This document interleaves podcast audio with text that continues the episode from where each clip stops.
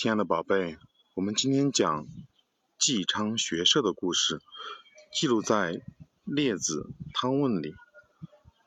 飞卫是古代著名的射箭能手，一个叫纪昌的年轻人拜飞卫为师，学习射箭。练习射箭，首先要学会长时间盯着一件东西看，眼睛不能眨。飞卫教导纪昌说。纪昌回到家，看到妻子正在织布。就躺到织布机下面，眼睛一眨不眨地盯着上下摇动的脚镊子。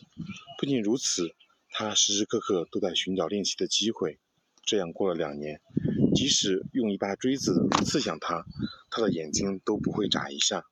于是他找到飞卫，让他正式教自己射箭的技巧。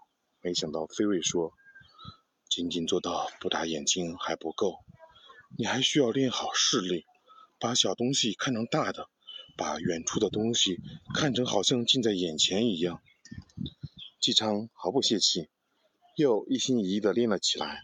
他抓来一只狮子，用一根牛毛吊起来悬挂在窗户上，每天都盯着狮子看。过了十几天，他眼中的狮子变得越来越大。他盯着狮子看了三年，那只小小的狮子在他眼里。已经变得像车轮那么大了。他拿出弓箭，瞄准狮子，一箭射去，正好射中了狮子的中心，而那根牛毛却还没断。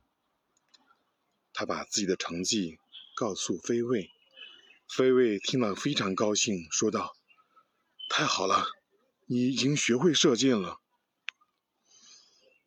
小宝贝们，透过这个故事，我们学到什么道理呢？我们可以知道，任何本领都不是一朝一夕能够练成的。在这之前呢，我们必须勤练基本功，打好基础。妄想一口吃个胖子，那是不现实的。